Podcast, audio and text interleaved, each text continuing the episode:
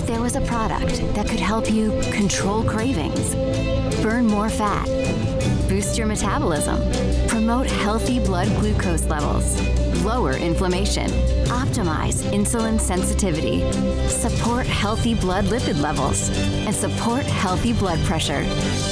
Introducing Bellatrim. Bellatrim may be the most comprehensive body transformation product in the world. Weight management is more than calories in and calories out. It's about controlling appetite, having a healthier gut, supporting insulin function, stimulating fat-burning metabolism, and promoting healthy blood lipids and blood pressure. A proprietary blend backed by six clinical studies. Control cravings. Burn more fat. Bellatrim, powered by nature. Backed by science.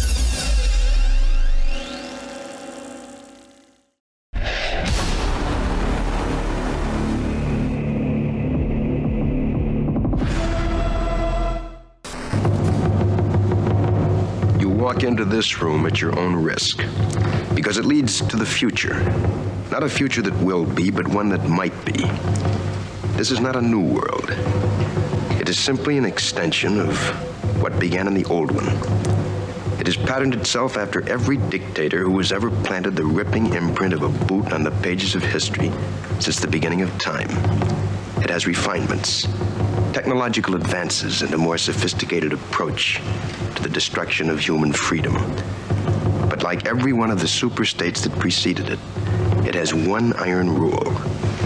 Logic is an enemy and truth is a menace. Any state, any entity, any ideology that fails to recognize the worth, the dignity, the rights of man, that state is obsolete. A case to be filed under M for Mankind in the Twilight Zone.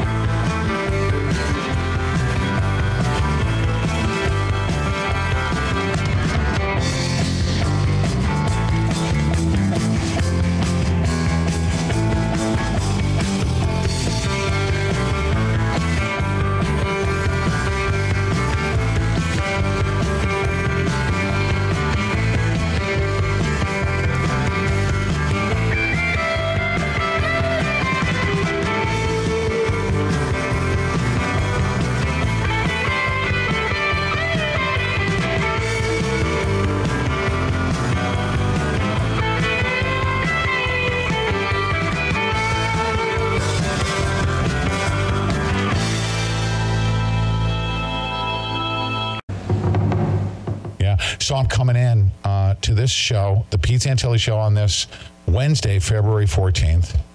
Uh, welcome, everybody. Happy Valentine's Day for those of you that are s- still wandering aimlessly looking for a Valentine and trying to uh, procreate with somebody. Uh, I'm at the later stages of uh, health and wellness, we'll say. Yes, I have my lovely bride. I've tackled her with my name. Her name is Deb Santilli. She'll be joining me here in just a couple of minutes. She will be. I welcome you to uh, this very special edition. I have one monologue. I don't want to go too long with this, but I'm going to, uh, in, a, in the following sentiment, I'm going to quadruple down with my attitude and listen to me very closely. Listen to me closely, okay? I do not cater to any mob, especially if the mob is responsible for the destruction of the United States of America. Now, that doesn't include our listening audience. The majority of us, we're smart people. We're discerning people. That's the majority of us. Yesterday, twenty thousand people dropped in. Uh, they dropped in on the show, and they listened to my presentation that I did. And I do not ever want, not one person, and there's a handful of them, of the twenty thousand The majority of everybody loved what was presented. They're not a bunch of mindless bird brain sycophants. There's a small few of them. They dropped in, some of whom didn't even hear what was being said. They're so sycophantic and so crazed, okay? They haven't learned their lesson before, where they trusted George Bush, you know, way back when. Next thing you know, we're in the Iraq War. Those same people allowed John F. Kennedy to be assassinated and did nothing about it. We've suffered through decades of that. Just a pathetic and apathy, a buzzardry that is responsible for allowing these people to take over our government through our intel services and go kill people all around the world uh, because they believe that they're God and they have that power. They've hijacked our government, and the people just sit there and allow it to happen. I won't. nine eleven took place. Our fellow Americans dove from buildings because they were slow cooked with whatever kind of energy was in that building, uh, in those buildings on nine eleven. They allowed them to jump to their deaths. nine eleven information was covered up prior to that. And I have documentation of it, and I may be able to get to it. Okay? Robert Kagan uh, and Uh, Dick Cheney and all these people. See, I've learned myself.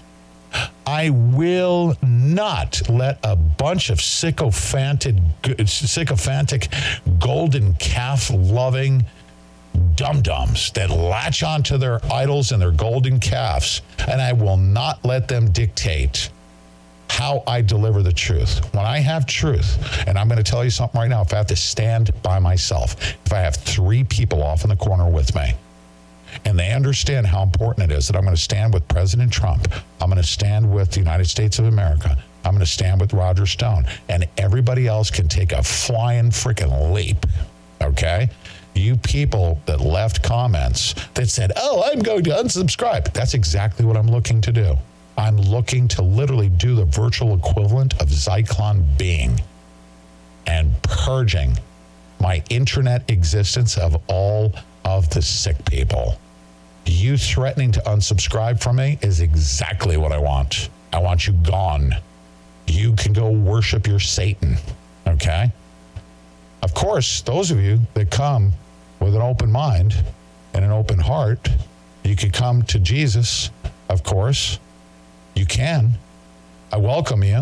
Uh, but d- don't you dare ever tell me what I can and can't say. And if you're butthurt because, you know, they say, why are you attacking? Who's putting you up to? And you didn't even listen to what I said. But you're leaving comments saying you're going to ups- unsubscribe. That's what I want. I want you gone. I want you literally gassed. Virtually, right? Just gone. Leave. That threat doesn't control what I do. I will deliver the truth whether you like it or not. I will not cater to the mob. And that's why people tune in. That's why they have in the millions multiple times over, because I deliver. You know what you get when I show up to work. I'm not beholden to anyone else. I'm beholden to the truth. And I put it on blast. And that's why you are outnumbered. Anybody right now, after what I read about Steve Bannon and his lying for the purposes of framing President Donald J. Trump, any one of you that stands with Steve Bannon, get off my show, get out of my freaking country. Leave, you disgusting, filthy, filthy, filthy people. I stand for the United States of America. I stand for the president, I believe, that stands for the United States of America and the American people. And all of you other people can go to freaking hell and fry. And you threatening to unsubscribe from me is exactly what I want. So don't think that you can just come in and talk. And I want you guys to go back to that Steve Bannon thing. Do me a favor, and here's my, I'm done with this. I said I'm done with this rant. But I'm quadrupling down. I would appreciate it that the majority of us that know what I read in Steve Bannon's words, he lied under oath. He's captured because he hasn't been prosecuted. And anybody that says, oh, but what is if this person says this and this person, I don't give a flying flip who says what. I read his words. If you want to form an opinion before you even heard those words and you want to stand with him, I want you gone. I want you in the virtual equivalent of a gas chamber. I don't want you. So you threatening to unsubscribe from me is not a threat. It's actually uh, answers to my prayers. I want you gone. Like a centrifuge that separates the dumb ones, that single-digit I Q sycophants that wrap their arms around the golden calf. Gone. Be gone with you. Go. That's not a threat to me. It's an answer to my prayers. I want you gone. Now, if you could, go over to the threads and go look at all the people that were leaving comments. They they were like, oh, we're going to unsub from you. You're you're a divi- divider. Are you kidding me? When, uh, what did Jesus say? I'm not Jesus, but what did Jesus say? He said, I, I'm not here to unite. I'm here to divide. Uh, didn't he say that, Deb Santilli? Mm-hmm. He said, I'm here to divide. We are going to separate from the subverters, from the infiltrators. And that includes what I discussed yesterday. In his own words, under testimony, period. If you can't hear that and you want to side with that, get the frig out of my country. I'm red, white, and blue. I am America first. I am MAGA. I'm sticking to that. And to hell with anybody that wants to waffle. I'm not a waffler. I'm very decisive. I stand with Roger Stone. I stand with President Trump. I stand with my country. And I stand with the majority of our viewership, which is very, very smart. Okay?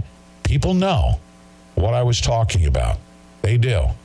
And I will not cater to any freaking mob. Do you understand that? You thinking you can speak to other people on our threads by saying, I'm going to unsubscribe. That's what I want. I want you gone. I want you to exit. I want you to take your bird brain elsewhere. And they're like, oh, he, you're just jealous. Oh, I'm so jealous. You know what? I'm so jealous. I'm so jealous of Sean Hannity's viewership, too. That guy's pathetic. He's got tens of millions of people, tens of millions of dollars. Oh, I'm so jealous of that. Yeah, that's what I want. Go work for Big Pharma and only tell eighty percent of the truth to people. I'm so jealous of that scenario. Guess what? I'd rather have five people in the corner. I will never have not one network, not one sponsor, not one individual. There is nothing that will ever cause me to deviate from the principles of delivering the truth to our audience. So help me God, to hell with the rest of you. Gone. Poof. Gone. I'm not here to be beholden. Oh, my goodness, if I go tell the truth, I'm going to lose money. Are you kidding me? Really? You think that's what drives me? No. I'd rather be freaking broke, under a bridge, living in a freaking box, pure to my core. Hey, can I get an amen, Deb Jordan? Is amen. That the truth? Yeah, come on. Is wow. that the look at that? Is that the truth? We don't. We, we don't look at this. No, don't look at this. I have to. I'll fix it. Okay, I know. And he walks off, and you know mm. everything's fine now. Just throw your hands in the air and like you know, right? Yeah. Okay. Mm-hmm. Make sure I get this right. Yeah. No. Hi. Good morning. Oh, my God. Am I getting this right? Nope. I think so. I, I, I don't, uh, you know what? Seriously? I'm so freaking agitated. Can you please just speak back don't to me at least? Agitated. So, put the remote down for a second. I'm very yeah. agitated, okay? Don't be. You know why I'm agitated? Why? Because people think that I'm going to be persuaded by your mobism. Your mobism got us into this effing mess. Yeah. I'd rather have all of you freaking nuked that want to stand with anything other than the truth and what's right for our country, what's right for our president. Look at what he does. What does President Trump do? Yeah. He takes all the slings and arrows. He doesn't back down. He doesn't give up. He doesn't let a bunch of freaking woke tards tell him, well, you gotta, you can't speak that way on the internet. Oh, you don't think I can? Yes, I will. Watch me. Both. Right? Yeah. I know, but you can't say that we're going to go to the Capitol. That's insurrection. Really, watch me. I'm going to say that we're going to peacefully go down there. Watch me. Boom, boom, boom. He keeps going at it. He co- keeps going at it. He doesn't back down. He doesn't give in. And you thinking you can come into my show because you're such a freaking ding-a-ling latching on to Steve Bannon? and you're going to tell me what I can and can't say as mm-hmm. to the truth? I read his own words. He lied. You want to stand with that? Get off of my show. You threatening to subscribe, unsubscribe, is actually an answer to my prayers. I want you bird brains gone. Gone. Leave now. I want zero viewers. Yeah. That that I want zero. If all of you all had a bunch of bird brains and you're wrapping your arms around Steve Bannon and his lies and him lying for the benefit of the deep state to frame President Donald Trump, and I have zero people left behind, guess what? I'm happy. I'm happy. Don't because worry. I will rebuild. Be okay. Happy. Yeah, I will. Am I am I wrong about this? How do I Listen, act behind the scenes? Well, you know. I mean, you have uh, integrity and loyalty, and that's the bottom line. It's it's who you are. It's you. You've chosen your side, and and you know some people aren't going to like it. But listen, I I remember who, this, who would who would but, like allowing Bannon to lie against our me. president. Who I would remember, like that? I remember just a few years ago, not so long ago, everybody hated. You know. That person, mm. you know, and they were, uh, and and now, you know,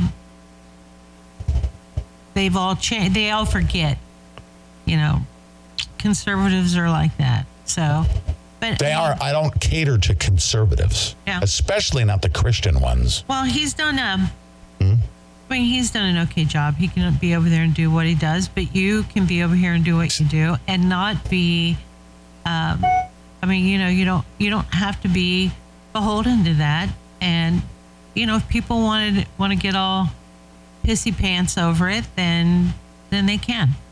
Yeah, I don't right? care how pissy pants you get. And I don't go by the model of, well, the priest gave great sermons, so we oh, we should overlook his uh, pedophilia video video mm. uh, in the end. I don't do that. Like you saying glossing, you glossing over, or the, or the audience glossing over saying, he's doing such a good job. I don't, that's, that's not oh, no. the, the I mean, redeemer. There's some things okay? happening. Like, you know, um, I got to tell you, just a few weeks ago, I was singing the praises before February started, started.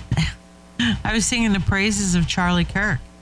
And and you know that I'm a big uh, Doctor Darryl Scott fan, right? I'm, yes. I, mm-hmm. I, I don't agree with everything that he says, but the man has, you know, he ha- integrity. He, he has that integrity, and he stands with the black community, mm-hmm. and he doesn't he doesn't take a knee to Democrats or Republicans, and I like that about him. I like that. I like that he stands up and. And, you know, sometimes he says stuff that I'm just like, oh, you're so wrong about that. But, I mean, I tell him so, right? But, I, you know, but I, I just, overall, I love his integrity. I, I love that he he does not take any crap from anybody, right? So, um, Charlie Kirk, just a few weeks ago, uh, December, January, right? I'm singing the praises of Charlie Kirk. I love what he was doing and all those things. But Charlie Kirk chose, right in the middle of this big surge of black men uh, jumping over and and supporting Trump, decides that he's going to go balls out on, on uh, you know, why black people are horrible. And, and him, Candace Owens, all of these people. And Daryl's, you know... Uh, Pastor Scott, he took a, you know, he took offense to that. He's like, why would you be doing, why would you be doing this now? You know, they were talking about Doctor Martin Luther King, and they did whole specials, and and, and I mean, just ranting, ranting. Uh, Candace Owens said, you know, when she gets on a plane, and if if it's a black person that is a pilot, this is what they're saying, or a woman that is a pilot, or a black person.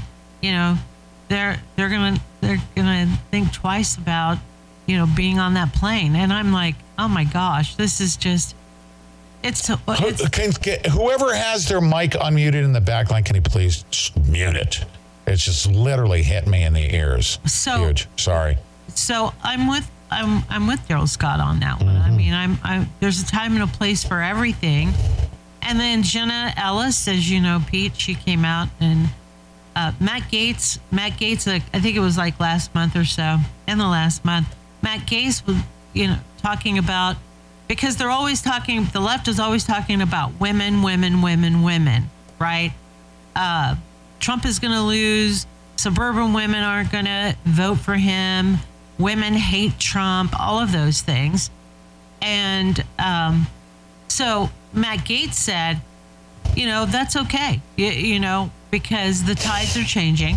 And we have, for every Karen that that votes for um, that votes for Biden or is, you know, goes over to the Democrat side, we now have a Julio and a Jamal that are going to make up for that. And he's right about that, you know. Well, Jenna Ellis put out straight up that, you know, that that the uh, that the uh, that the Republicans shouldn't depend on the the that there's going to be enough Jamals to to take you know to take up the slack for the women that are that are leaving the Republican Party, which I think is not true. Actually, I think that's just I don't even think that's real. I don't even think that's real. But um, so now they're choosing February to have this argument, right? And there's an argument over the Black National Anthem and all of these things, right? So, I mean, it just seems weird to me that Repu- it's like I said about the Republicans and this Q movement thing, right? The left will embrace it, it, the craziest people on the planet. I mean, we see it on the internet every day. Crazy people. They embrace them and they embrace their movements and their protests and all of this stuff. The right, some, one person on the left says something about a movement that's happening on, on uh, it, they listen to the left. And if one person on the left says something about Q, oh my God, man, it, the Republican Party will eat that movement alive. And I'm thinking, look, I mean, I, I think this Q movement was, I don't know. I mean, I didn't even pay so much attention to it like everybody did. But boy, was it ever effective, right? I mean, thousands and thousands, hundreds of thousands of people were following it, and they were voting for Republicans. And Republicans just let the left blow it up and didn't say anything. The left will embrace Antifa. They embrace them. They call mostly peaceful protests when they're watching city blocks burn down, you know. And to say that they support militia, the militia movement, forget it. They're not even going to do it, right? They're not going to do it. And we lose in that respect when the left organizes, Pete, and they they want to get it done. They they don't go against the craziest people in their in their movement, in their party. They don't. But boy, the right sure does. So I think I think it's terrible. I think it's terrible what's happening, and unfortunately, there's a lot of those folks over on another channel, and and. And they're buying into that. They're they're just buying into that whole thing. And I don't know. There's been a lot of mistakes late made lately. So you just keep doing you, Pete. We'll keep doing us. And oh, I'm I'm going to. And yeah. uh, I I am looking for like your threats of oh I don't like and you speaking to our viewership. Okay, our viewership that likes that I show up to work, whether you like me or not, or you. You know, and, and and I know that really, um, you know, we're in a uh, survival of the fittest mode. All right. It's a lot of, like mm-hmm. some people um, genetically they're, you know, they're just not predisposed. They're weak. You know, they're of lower intellect and intestinal fortitude and stuff like that. I'd rather be off in the corner. Just, well, you know, I, I really don't want any conflict and I can't debate and. I mm-hmm. got the freaking brain of a bird, and I just want to go over here and just eat bird food, okay? It's okay. Just get out of the way.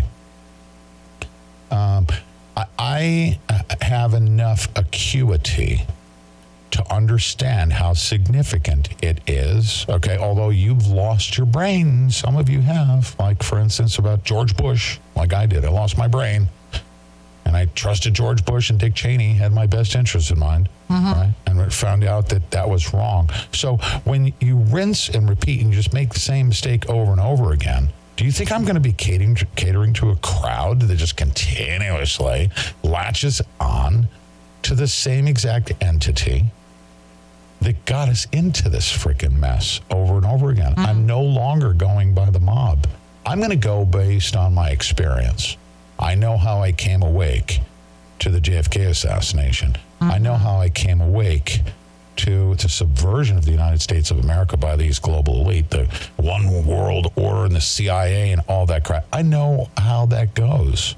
So when if all of a sudden I find something that's very wrong, like there's an individual that attacked my president with lies under mm-hmm. oath, you can kick and scream all you want about how much you like that person. Uh, mm-hmm. I'm still going to bring it out in the open. You can kick and scream all you want about George Bush and how much you like him. I'm going to expose him for what he is. Mm-hmm. He's the spawn of freaking Satan. His dad was in the C I A. He was there for the J F K assassination. The Bush Senior was. You can mm-hmm. kick and scream all you want and say, I'm going to unsubscribe to you because you're divisive. Good. Excellent. I'm going to do that. There's a ton of people out there who are still, um, you know, hold hold John McCain in high regard. You yeah, know? yeah, yeah. A bunch of dum-dums. I mean, if you say anything, it's yeah. like, oh, my gosh. Here, here's you know? the bottom line. Please, for those of you that are with me, that's what I'm looking for. I'm looking for people that are with me, that are, have enough of a brain to think for yourself from the neck up. Mm-hmm. Um, if there's anybody out there that heard the words that I read from legal transcripts and understands that lying to help the deep state frame President Trump, you're mm-hmm. standing with me. That's who I'm collecting. If it's three people, that's what I want. If I had thirty million people on my audience, right? I'm making millions of dollars. Guess what I would do? I'd get rid of the thirty million people and the millions of dollars, and I'd show up to work and say, uh, if I have three people left, but at least they're getting the truth, that's where I stand. Mm. I work for my audience that I'm building on a foundation of truth and being God-centered. And and anybody that has a problem with that, get out. Your threats of unsubscribing don't bother me. Mm. If you say, oh, well, I, I used to support you. I'm not going to support you anymore. Guess what? How much do I freaking owe you? I want to cut you out like you're a tumor. I, I am not going to sit here and say, oh, well, you're supporting me, so I'm going to keep my mouth shut about somebody mm. that tried to overthrow my country. Okay? Mm-hmm. Because you're supporting me? Really? I'm going to unsubscribe to you. That's what I want. I I, I am a hand grenade. I like that, Kimmy. Huh. Uh, Kimmy S. just said, I watch Bannon and Pete and take different things from each show. I have discernment. I can think for myself. Good. That's exactly right. Yeah. That's exactly right. Sure. As a matter of fact, if you want to continue to cling and uh, despite, you know, but don't tell me that I can't attack your idol with the truth. No, they didn't. No, no. Right. She didn't say that. She no. said, I watch both. Yeah. If somebody's willing to make a compromise and say, well, I go ahead and accept that he lied and he tried to frame President Trump, and I'm okay with that. Listen, um, but you can do that. Just keep that, that to yourself. Ago, it wasn't that long ago that President Trump, while he was president, fired Steve Bannon. Everybody hated Steve Bannon. Yes. Everybody was, you yeah. know. Right. Um, it's just been in the last year that you have kind of, uh, uh, that you've kind of softened toward him. Before that, you know, you just wanted to mm. go after him and go after him and go after him, right? Um, but, but you've never, I mean, it's just one of those people that, You've that you personally have never, uh, you know, shined up to very mm. well. So, I mean, that is it is what it is. And I mean, it is obvious that he went after Roger Stone, uh, threw him under the bus and yeah. and uh, a bunch of other people, from what I understand. So I love you know, Salty Cracker, by the way. You yeah. know. Yeah. So D J I mean, Big Big Lumia. right? So we'll says. figure it out here. We'll figure it out. We'll figure it out. Yeah, yeah. But I, I appreciate it. I'm bringing you on camera, but I but make mm-hmm. we're not figuring. Figuring's for the little people. I've already got it figured out, and everybody else should figure yeah. it, fi- have me figured out. Don't ever tell me that mm-hmm. you're going to unsubscribe unless I change what I say. You do that, guess what? I will delete you. I I want you gone. I'm like a human centrifuge. Mm. I'm looking for the purest element that comes from the centrifugal force that I bring to this friggin' show. Yeah. You All know, right? I, uh, the one thing that I just huh. I I just can't understand, and you know why why the right conservatives all of a sudden are pushing are pushing progressives out to be heroes. And, and all the way, hold on a second. Wait, Sonia Gower says, "God, Pete, you're a jealous ass." Uh, you know what? You probably then now that's a freaking sperm dumpster that didn't even hear hey. what. No, seriously. I mean, uh, yeah, seriously, you're just collecting sperm. You know, uh, you're you're you really shouldn't be procreating, right? Because you're going to replicate that attitude. She probably didn't even hear the transcript of Steve Bannon's own words lying, uh, like she's so, a supposed Trump supporter, right? Mm. But no, all you're doing is just collecting sperm and producing the same nonsense generation to generation. Don't do that, okay? If mm. you didn't hear what I read about Steve Bannon, like to say that I'm jealous because I read Steve Bannon's lies under oath, really? Does that really make sense to you? Do me a favor. Bird brains should not be replicating. Please do not hit a little gun, drive a car, uh, if you think I'm jealous because I read Steve Bannon's transcript. That's exactly what I'm talking about. Delete that person. I want them extricated. You saying you're going to, I'm going to subscribe, you're jealous because you read Steve Bannon's under oath testimony. I'm jealous, really? Seriously? Thank God I didn't put my penis in you and make oh, a baby geez. and have a family. No, I'm, I'm talking about procreating. Thank God I didn't, because I want the next generation to be smarter than that. Right? Oh, wow. No, but I'm speaking in, in procreation. You know, I love it. Wow. Uh, speaking of something that's really cool that's happening that I've seen, people are starting to speak out about, um, and this comes from Michael Yon. Mm-hmm. And I was going to get to this. So uh, when I said, you know, all of these conservatives pulling in all of these progressives and making them darlings of of the conservative movement, trying to, right? And they wouldn't vote for Trump if their lives depended on it. Believe me. Michael Yon put out a post that was great. He said, I am sick of it. I, you know, people like Bill Maher. Right? Bill Maher, Joe Rogan, all of these people bunch of dope that the conservative conservatives atheists. are lifting up, right? And mm-hmm. and uh, because they say a couple of things that they agree with, especially over this whole COVID thing. I think this, I you know, the more I look at what's coming out of the other side of this COVID thing, is like, man, we have not only been psyoped by the left, but we're getting psyoped by the right too, you know. Uh, they, they keep psyoping us. I, yes. I think it's great that Joe Rogan stood up and did all these things, but have you ever watched one of his shows? But Michael Yon says, and I'm going to paraphrase here because I don't have it in front of me, Pete, but Michael Yon is saying, you know, how many times can you tune these people in and listen to them and watch them talk about drugs, mm-hmm. push drugs on young people, yeah. you know, talk about it like it's great and amazing and wonderful. How many times are we going to listen to people like, yep. you know, these politicians? Like, I'm not even going to mention any names, but how many times can Bill Maher sit there with uh, Patrick Bet-David and get so sloppy drunk that he can't even talk?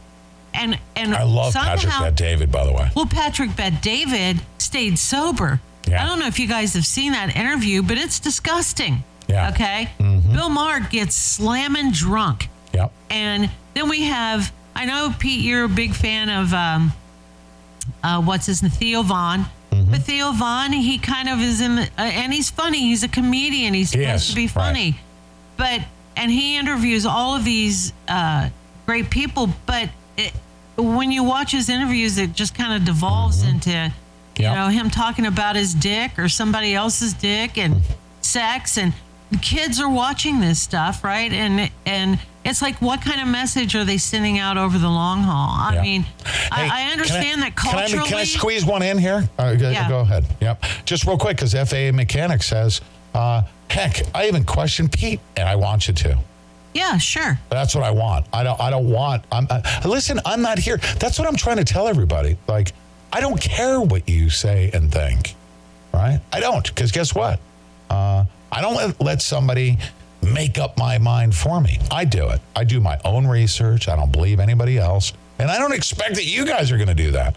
Do not be a lemming follower of me. Mm. You can even disagree with me. But don't ever tell me, I'm going to, you better not speak of my...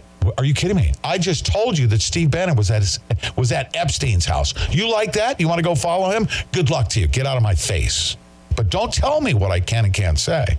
Because I've already determined, if President Trump was on a list and they had stuff, he was on the flight logs and he's uh, uh, with little girls, guess what?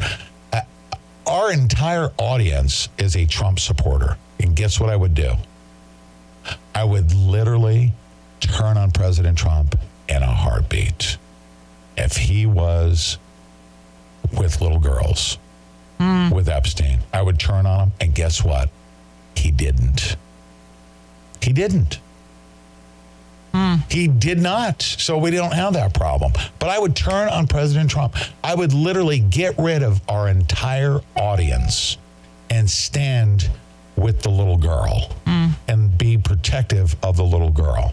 So you telling me that I cannot read Steve Bannon's own sworn testimony, and I cannot say that his sworn testimony benefited the deep state's framing of President Trump, and you are such a freaking bird brain that you can't even hear those words? It didn't come from me. It came from Steve Bannon, and you're blaming me. People are like, you're a fan, you're this. That doesn't work on me. That's that's just the common thing. But that doesn't work with me. Yeah. That's why I'm quadrupling down. Oh, I'm going to unsubscribe. That's what I want. I want you gone. I don't want bird brains around me. I want people that are going to listen and go read for themselves, right? Mm. Go read for yourself. Well, don't and you if think you, it's interesting, though? I mean... Uh, interesting. What? Well, just how we're... Just how all of these uh, up-and-coming, uh, you know, people who are who are in independent media now, mm-hmm. but weren't before, um, uh, how they're just pulling in all of these R F K Junior supporters and and have more of a libertarian, which is closer to the left than conservative is, right? Um, I'm, I think it's, I think it's interesting. Like Tulsi Gabbard, she's now the darling of, of most people. People are even talking about Tulsi Gabbard, mm. R F K Junior, uh, and all of these other people as being potential V Ps for President Trump. Mm. It's like, you don't even, have you even looked at these people and their history? I mean, do you even know? I mean, they write a book and they say a few things about mm-hmm. COVID and, and vaccines that people like, and you're willing to have a progressive vice president that's one heartbeat away ah. from being in the big seat. Yep, sorry. And people, I'm not, people I'm not going have lost that. Their friggin' mind. They are. Okay, uh, they, have. they are. I will make up my own mind, and oh, I want you're, everybody well, else watching to. Watching Joe Rogan, Pete. Yeah. Watching Joe Rogan, he has all these people on there. Isn't uh, it? Even conservatives. Can okay, I tell you something? And they're all saying this. They're all saying, "Yeah, man, we really like we like Trump. He's blah blah blah. But you know, we we and what? and we love R F K Junior The two cannot exist in the same hemisphere." No. By, okay. by the way, can I can I just not? I, I want to make so sure different. that this talk, when I said, you know, you should not procreate, right? Uh, uh, and I said you're a sperm dumpster. It's just a waste of sperm. Like you're just a receptacle. Feel well, like why are you even? Uh, no, no. Why I'm, are you even? I'm saying this because that. I have to. Because people are going to be. You're mean towards women. No, I'm talking about uh, survival of everybody. the fittest. Huh? I fittest. You're mean toward everybody. Who is? You, if they get under your, if they, if they, if they get in your business. No, if somebody says something that's stupid, I don't want to. Like, you could be a beautiful Why, woman. Oh, it doesn't matter, Pete. That Why are you interrupting? That no, person, no, it does matter. They make matter. Clear how they feel. So you it make clear does how you feel. Matter. This is what I want. I want a purging. I, if you're a beautiful woman and you're supporting whatever, or you're a beautiful man, right? And you're you're supporting X Y Z, right? But you are not smart enough to know that you've got bullets flying at your face and somebody's like, if you're too dumb, then do me a favor, don't drive a car, don't procreate and create another generation of dum-dums. Please. Mm. Don't do that is what my sentiment is, even if you're a guy, okay? You're worthless. You're taking up space. If you're a guy, please don't Don't be that dumb. Please get out of the way. But we need to put you in a box and gas you. You're worthless. You're. Don't you agree, though, that there's not enough pushback out there about all of these influencers? Oh, yeah, having, there's not enough. Having commies on their shows. Oh, yeah. Selling their books. Oh, they'll they'll sell. As a matter of fact, you know what they'll do? Do you think there's not enough pushback? How many? I mean, are we really that desperate to be... This is what I want to know. People, yeah, I let mean, me let me tell you what seriously? happened when Ann Vandersteel, okay, found out what I was uh, what tornado I was kicking up. She's like, "What the heck's going on?" And I told her. I read uh-huh. from the transcript of, and she goes, "I knew it." And guess what? Ann Vandersteel is a major influencer, and guess what she did? She stepped up.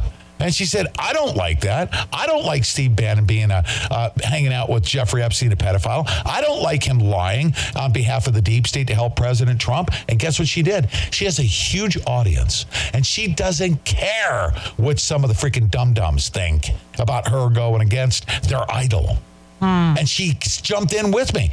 People like that. But how many other people kept their mouths shut? You know why? Because they're cowards. They want to sell you books. They want to sell you stuff and things. And they'll put their sponsors before the truth. I don't do that. I'd oh. rather be broke in a box. Jim six two five said, she's your wife now, Pete, so she has a license now to interrupt. Yes, she does.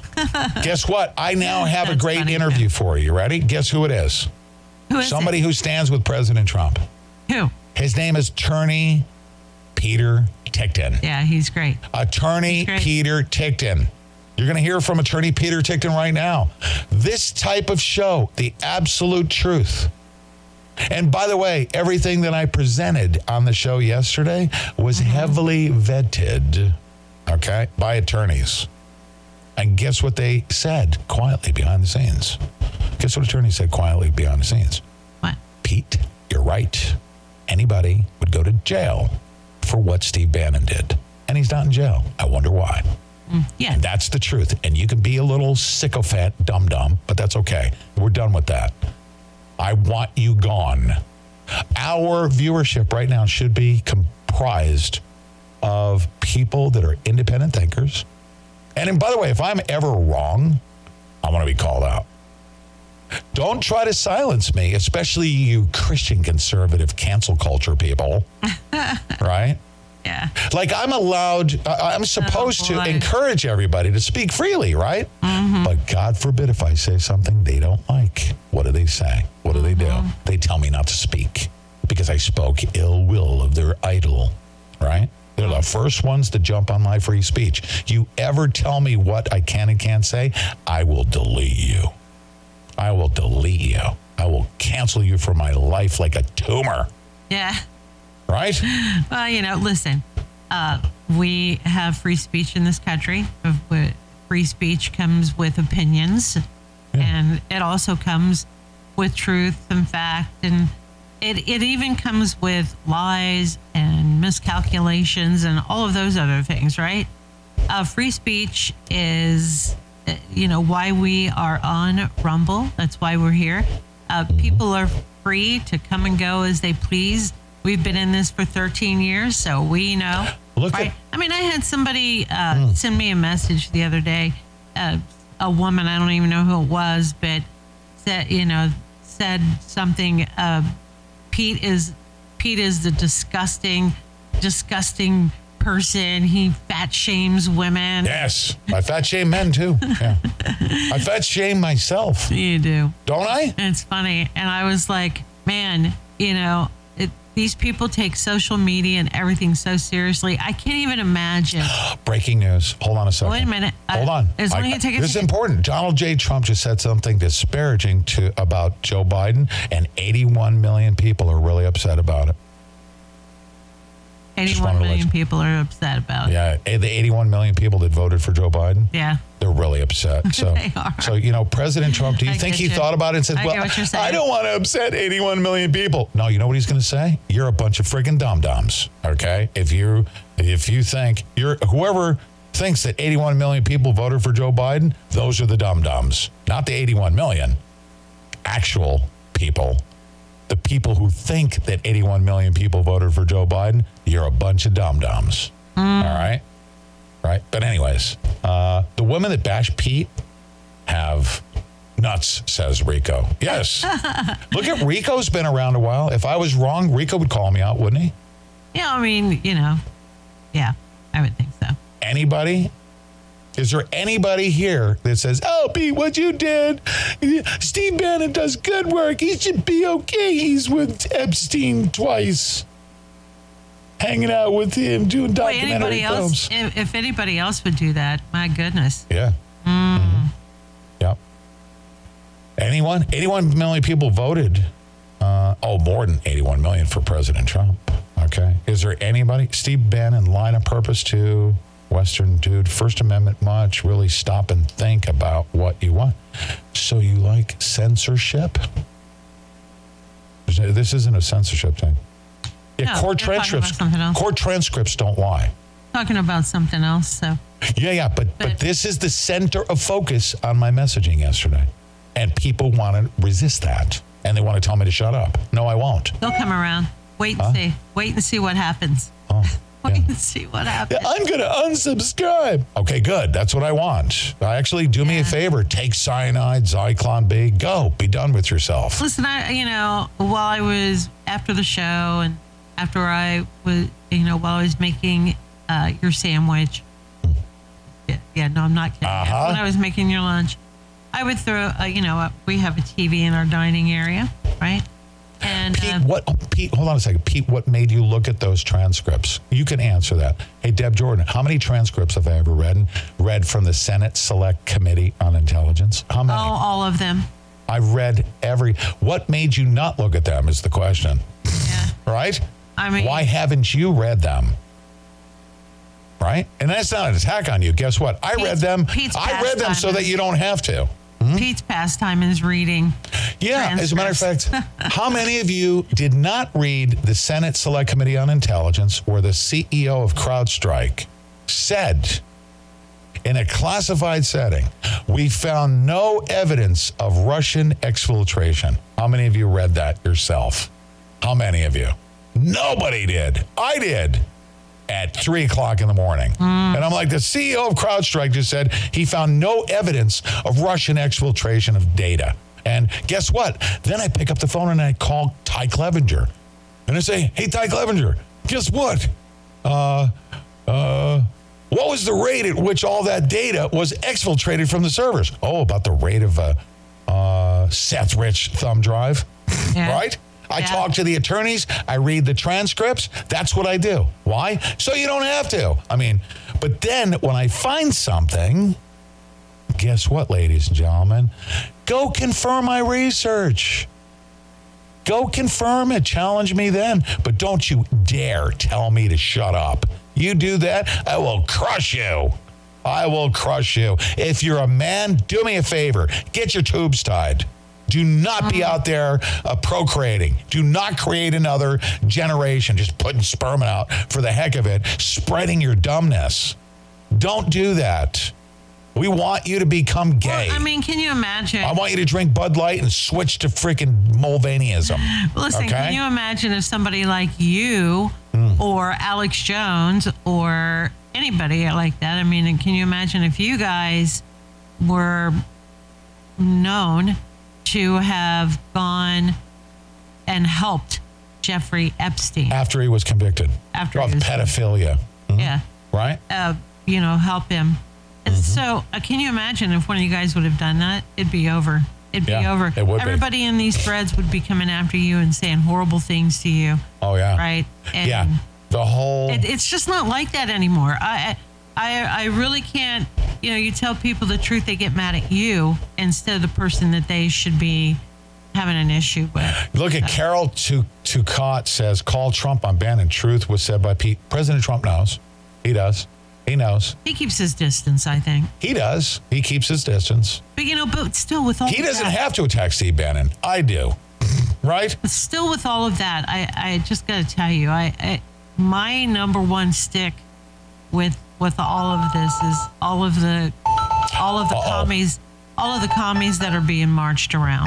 You call know? for a second. I have an important call. Yep. Yeah. Make sure you mute your microphone. Hey. But you mute it. Mute your microphone. But but yeah, I mean, but when you but when you see that happening, all of these all of these progressives, right, who are now claiming their somehow independence, and they're not with either party. They never have been with either party. They're commies, okay? They're climate change nut jobs that want to change your way of life to save a planet. They they worship the planet. They they do. Yep. And, and and I understand. I understand why everybody is wow. so upset over vaccines, and they're upset you about... You want to know what that was? I'll well, just give minute. you a hint, but uh, okay. okay, go ahead. Go they're ahead. so upset Finish over vaccines and all that stuff, but are you really so upset over vaccines that you would support a commie progressive? Really? Buy their books and literally vote for one for president? Really? Yep. Guess uh, what? Uh, that line right there was on a secure line. Did you hear that little ringy-dingy? It's not a regular telephone line. It wasn't a C I A line. I it did. was my bad phone line. And it was probably one of the biggest, quote-unquote, influential people you could ever have call your phone. And guess what they said? What? Pete, I understand you have proof on Steve Bannon. I said, yes, I do. And he said, is it legal proof? I said, absolutely. I trust your judgment. Send it to me. I want to have it in front of myself as well. They know that when I say that I have legal proof of what I read, it is locked and cocked. Mm. As a matter of fact, Steve Bannon can't even sue me for reading his words on a transcript. That's how sure I am. Okay? And that person right now just found out about this. Didn't know. Can you imagine that? That one of the top influencers on the planet Earth didn't even know, but trusted enough that that that I, that I would send them, right, verifiable, locked and cocked, and they could literally say, whoa, he's absolutely right. Okay? Isn't that great? That's how that works. One person I could have reached, right? One person. You guys read for yourself. We're going to put it out there. So guess what? Here's another person that I trust. I love him. His name is, and he went to uh, the military academy with President Donald J. Trump. His name, ladies and gentlemen, is Peter Ticktin. Mm. Attorney Peter Ticktin uh, joins me for an important conversation here, okay? And without further ado, you're going to hear from two people today. Frank Gaffney puts out a very important message about what China is doing, okay? Mm-hmm. You guys need to hear that as well. That's going to happen before the end of the show. But without further ado, attorney Peter Ticktin, great American president, president, great American attorney, and friend of the pre- and friend of the president. Friend That's right. The president. Here it is, folks. Mm-hmm. Enjoy.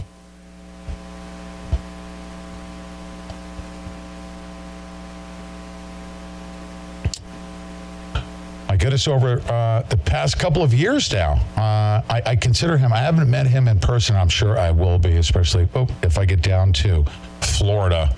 Um, I'd love to be able to meet my next guest. Peter Ticktin is the founder and managing partner of the Ticktin Law Group, a dynamic team of strategists and trial lawyers who possess a diverse range of experience across many areas of law. The Ticktin Law Group uh, is guided by the three C's: creativity, cost effectiveness, and communications. And you know, um, the, the Ticktin Law Group, if you go to his website, and you will, um, I'll give you the U R L.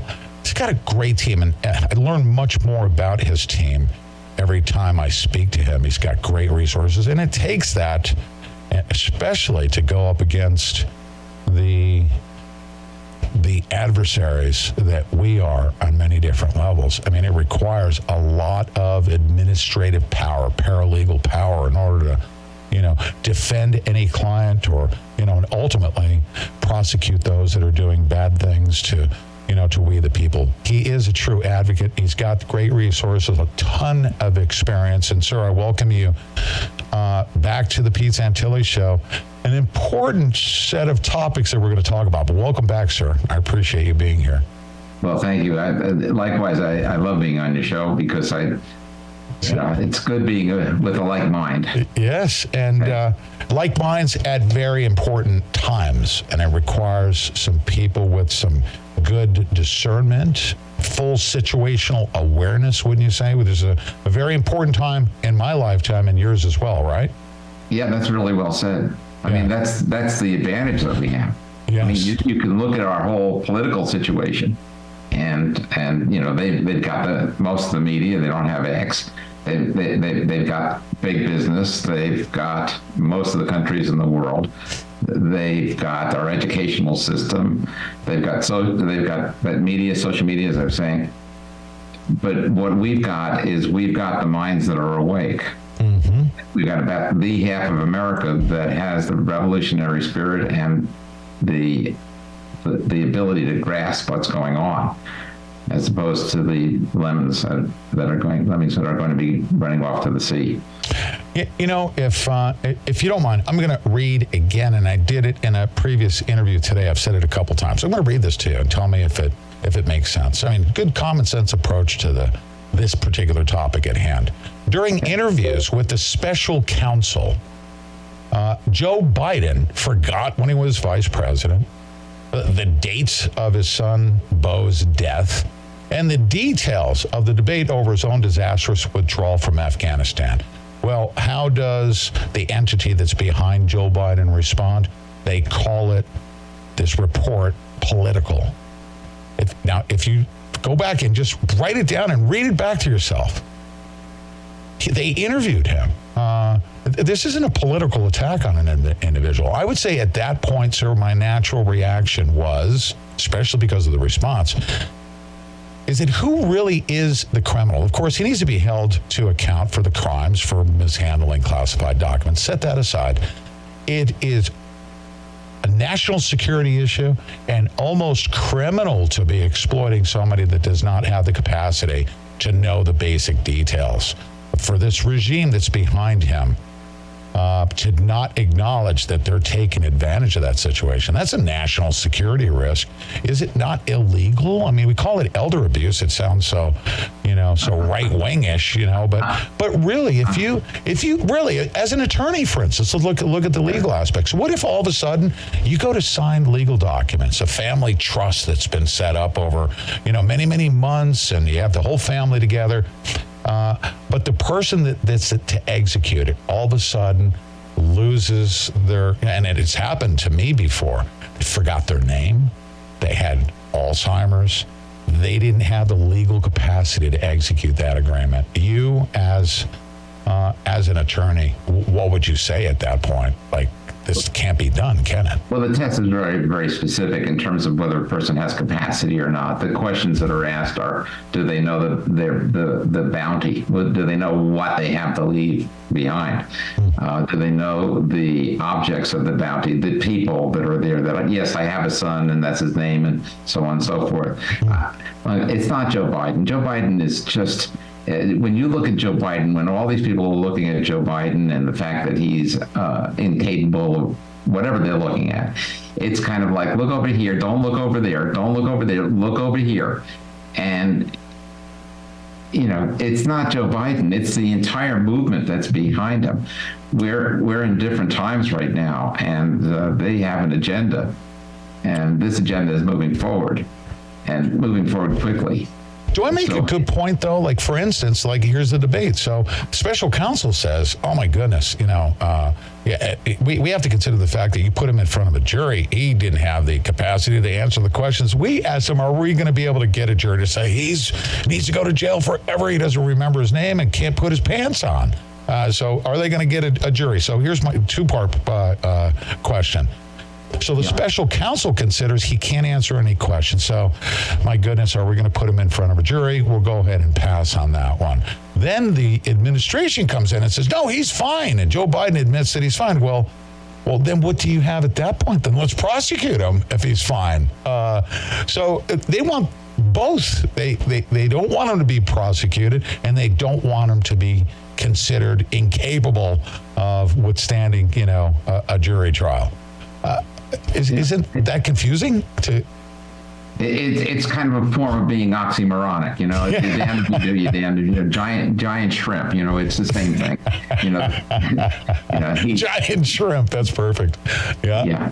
Yeah. He, yeah. He's he's he's absolutely fine in terms of being able to run the country, and he's incapable of being able to give a statement because he's lost his mind. So, you know, which is it? Uh, It, as I say, it doesn't matter because it's the people that that are that, that have the strings attached to them that are, are that are doing what they're doing.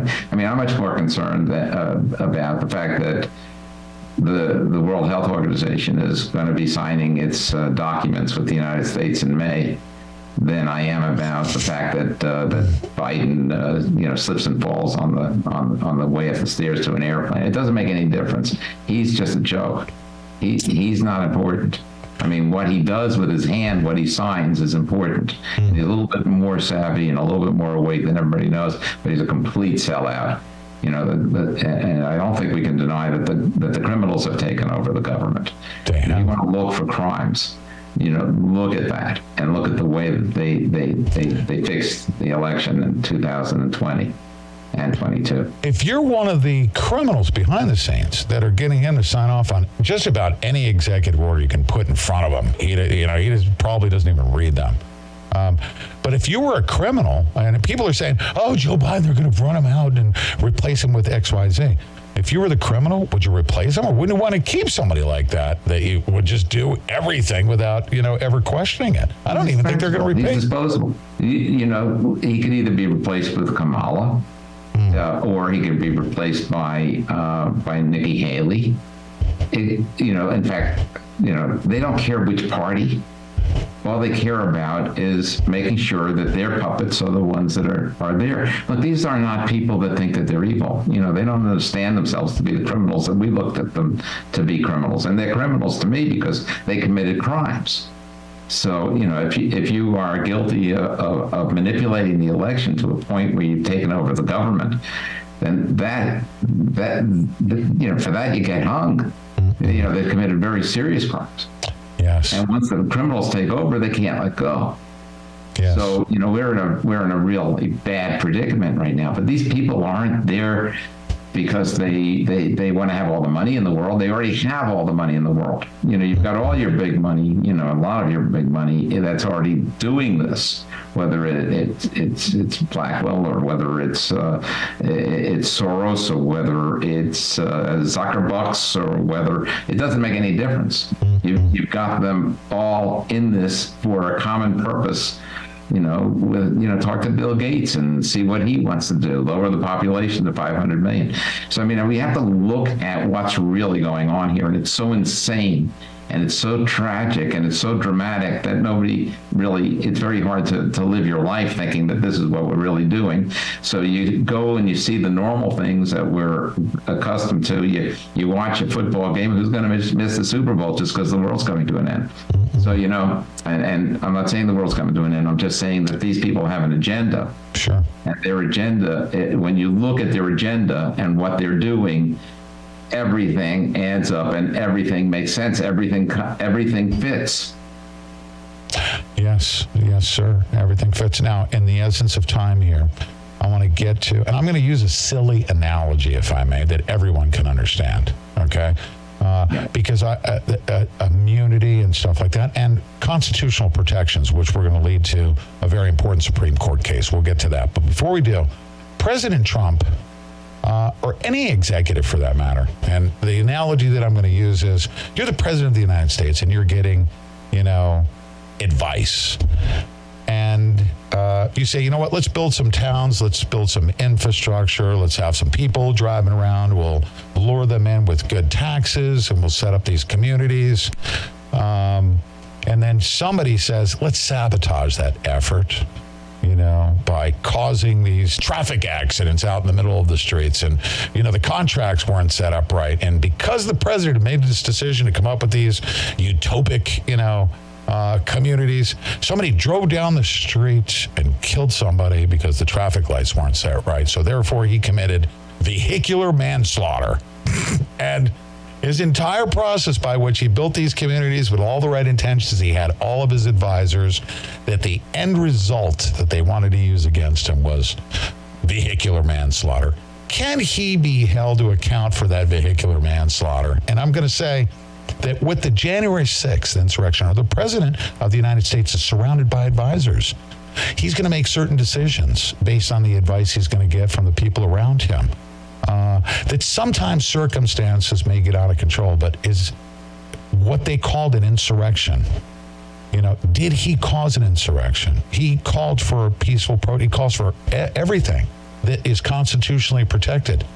But they said, no, no, no, you can't do that because it resulted in somebody breaking windows, so therefore you're responsible. The vehicular manslaughter analogy. A president must have immunity because of the way the executive branch is set up, correct? He has to have immunity because he has to actually be able to even murder people, uh, you know, that are that are that are foreign sources outside of the country. That, that that's not the right to murder American citizens, but you know, the fact of the matter is, is that you have to have the power to do what you need to do, whatever it is, when you're running the country. With Donald Trump, I, I never have a doubt that what he's doing is in the best interest of the country. He really is not self-motivated. He didn't make himself rich. He got poor, or poorer, I should say, in being president. He's the only one. Everyone else is getting rich. I mean, Obama didn't come into office with millions of dollars. Look at him now. Uh, you know, Biden didn't come into power with millions of dollars, except for, you know, the millions that he got for selling his influence as a vice president. But look at him now. You know, these people are are, are absolutely despicable human beings that are self uh, self motivated for their, their own their own good. But I, I, I will tell you this in terms of January sixth. Uh, that really was, in a way, it was an insurrection, but it wasn't the insurrection that people are thinking that it was. That's correct. So, you know, it was an insurrection by the left. Mm-hmm. You know, you talked about windows. You know what? Yeah, I don't know if you saw, I'm sure you probably did, the video where a whole bunch of people come running around the other side of the building, and one's got a two by four, and he's smashing out a window with a two uh, with a two by four. Well, you know, that guy, we, you know, we've done facial recognition of that fellow. And we know who he is. Mm-hmm. And he's a Ukrainian soldier in the in the Ukrainian armed forces. About a third of the people that were running with him to the site that you can see running were from the Ukrainian broadcasting system. You know, they're they're they're, they're photographing, you know, yes, filming the whole thing. Yes. And and those those were Ukrainian players that took that side of that building. Right. We know who we know so much about who did what. But I, I, I if you saw what I have in terms of uh, access to videos from an infiltrator uh, uh, talking about people in those videos being higher up, people in the Department of Homeland Security, uh, other other high agency people. Mm-hmm.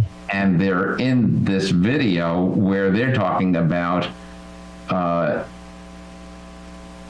going into the Capitol uh, go on January sixth, specifically that date. And they even put out a paper about this whole thing, too. Mm-hmm. Uh, but the, the video was from half a year before the election. Yes. That's what these people did. They planned it, and they didn't need to do January sixth if they weren't doing the election. So one thing feeds and, and, and just ratifies or proves the other.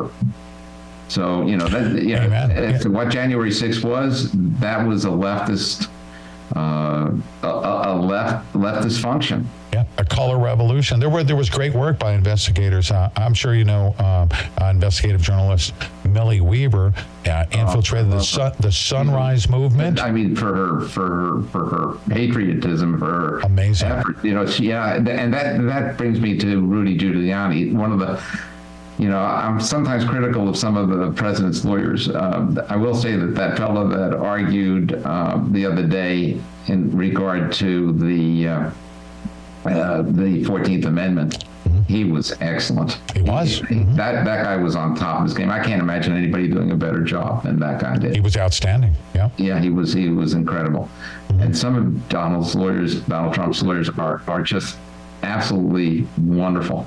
Mm-hmm. Uh, some of them I'm critical of, but one of the best lawyers that he ever had is Rudy Giuliani. Oh, yeah. He was the only one that had the brains when January sixth was happening to make sure that they started preserving evidence. And that was where Millie Weaver came in, and she did preserve a lot of evidence. She did. Uh, mm-hmm. But she's done some more research since, and she is a gem. Yes. Of a, of a, of a person, a total American patriot. And she has evidence that they were talking openly before the election, gaming out the scenarios that if this happens, we're going to do this. If this happens, we're going to yeah, do this. Yeah. But ultimately, they were talking. They were planning. They were planning to overthrow, to overthrow yeah. President Trump's administration. I've seen it. I've seen yeah. the tapes. Yeah. So, all right. So, sir. Uh, I call it reverse engineering. What they say is, oh, what do we want? We want an insurrection. How are we going to be able to do that? And they just backtrack and say, oh, President Trump's words at the podium produce our reverse engineered well, outcome. Let, let, let me make it even more simple, okay? Yeah. We're fixing the election. We know that we're going to be having Biden elected because there's no way to beat us because we we have the fix is in. And one way or another, we're doing it, whether it's by by having uh, aprons around the tables and having suitcases full of ballots in in, uh, in Fulton County, uh, mm-hmm. Georgia, or whether it's uh, it's putting in V drives into the machines in Delaware County, Pennsylvania, mm-hmm. or whether it's having all these mules taking, you know, filling the ballot boxes and gathering votes, which may or may not be legal, depending on where things were going on. Right. And, and if they're getting paid, there's no place that that's legal, but this was happening. So, you know, whether the election, you know, so you know you're going to rig the election.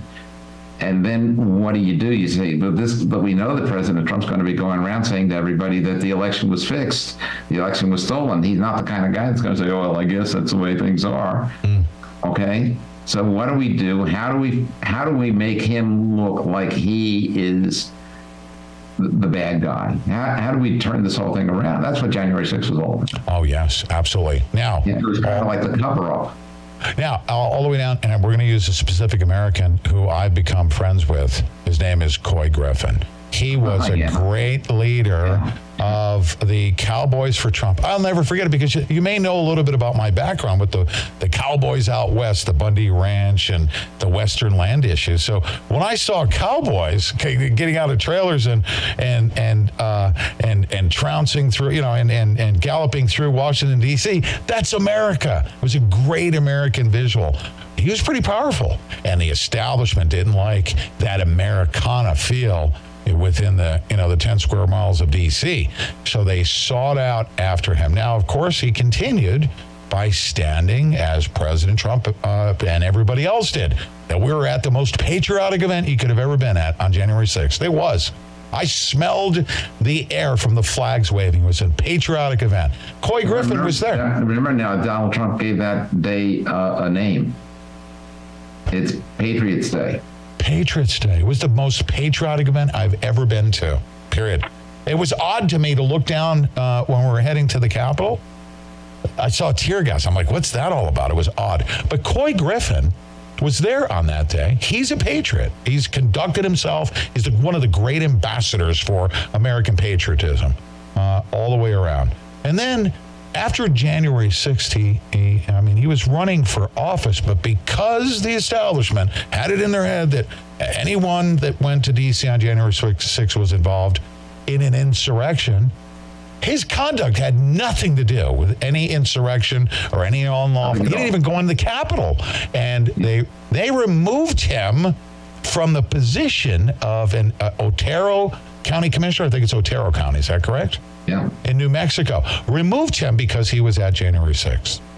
And he didn't insurrect anything. No, no. They, they used the fourteenth Amendment.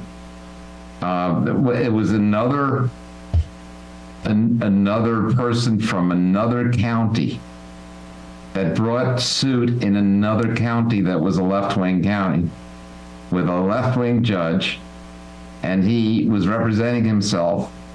He brought in a letter from a friend of his who was not a lawyer, but you know had legal uh, acumen, and was basically help, helped him write out a, a, a pleading, and the judge said, you know, if you're not going to tell us the identity of this person and we believe it's a lawyer acting improperly or somebody's not acting within the bounds of whatever, you're not going to be allowed to use this. He throws out the document.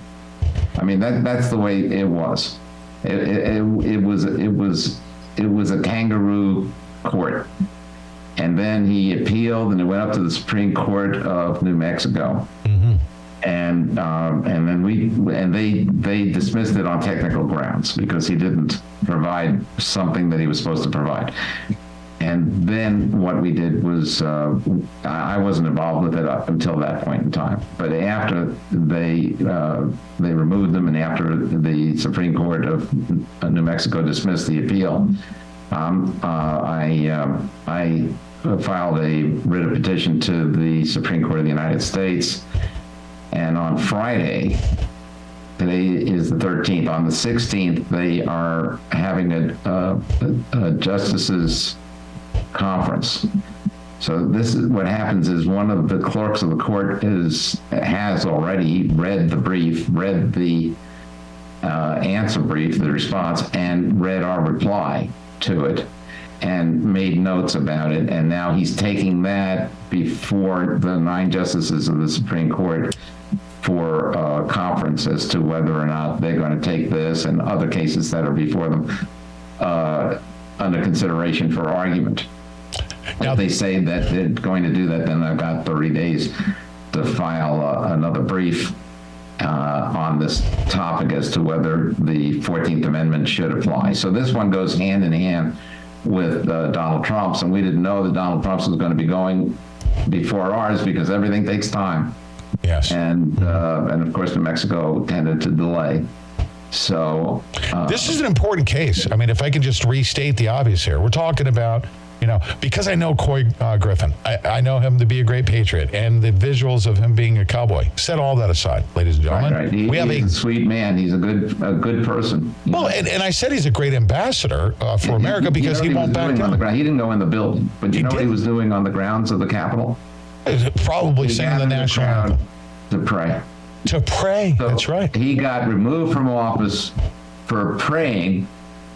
On on on uh, on on the Capitol grounds, and as a government official, his political adversaries have used this insurrection thing to say, "Oh, you were there on January sixth," to remove their political adversary from a government office. Correct?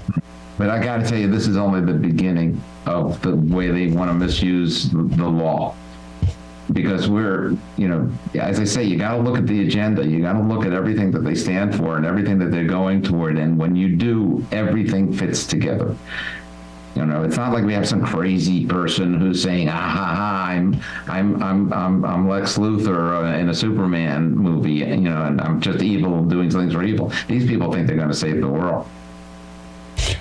Yet they actually believe, and I hear them. Uh, there's a, a girl named Lisa Fithian. She's a professor. She's a ground level grassroots. She trains all the activists on the left, the communists that are out there. She's out in front of the Supreme Court the other day, right before the oral arguments, referring to this is to decide whether the Supreme Court will acknowledge that the Constitution, and they refer to the Constitution. I'm like, this is the most unconstitutional case that you could, you know, you could bring before the Supreme Court, and it's so important that they weigh in on it.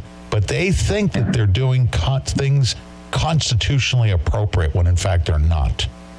Well, Donald Trump to them is a devil. Okay, to them.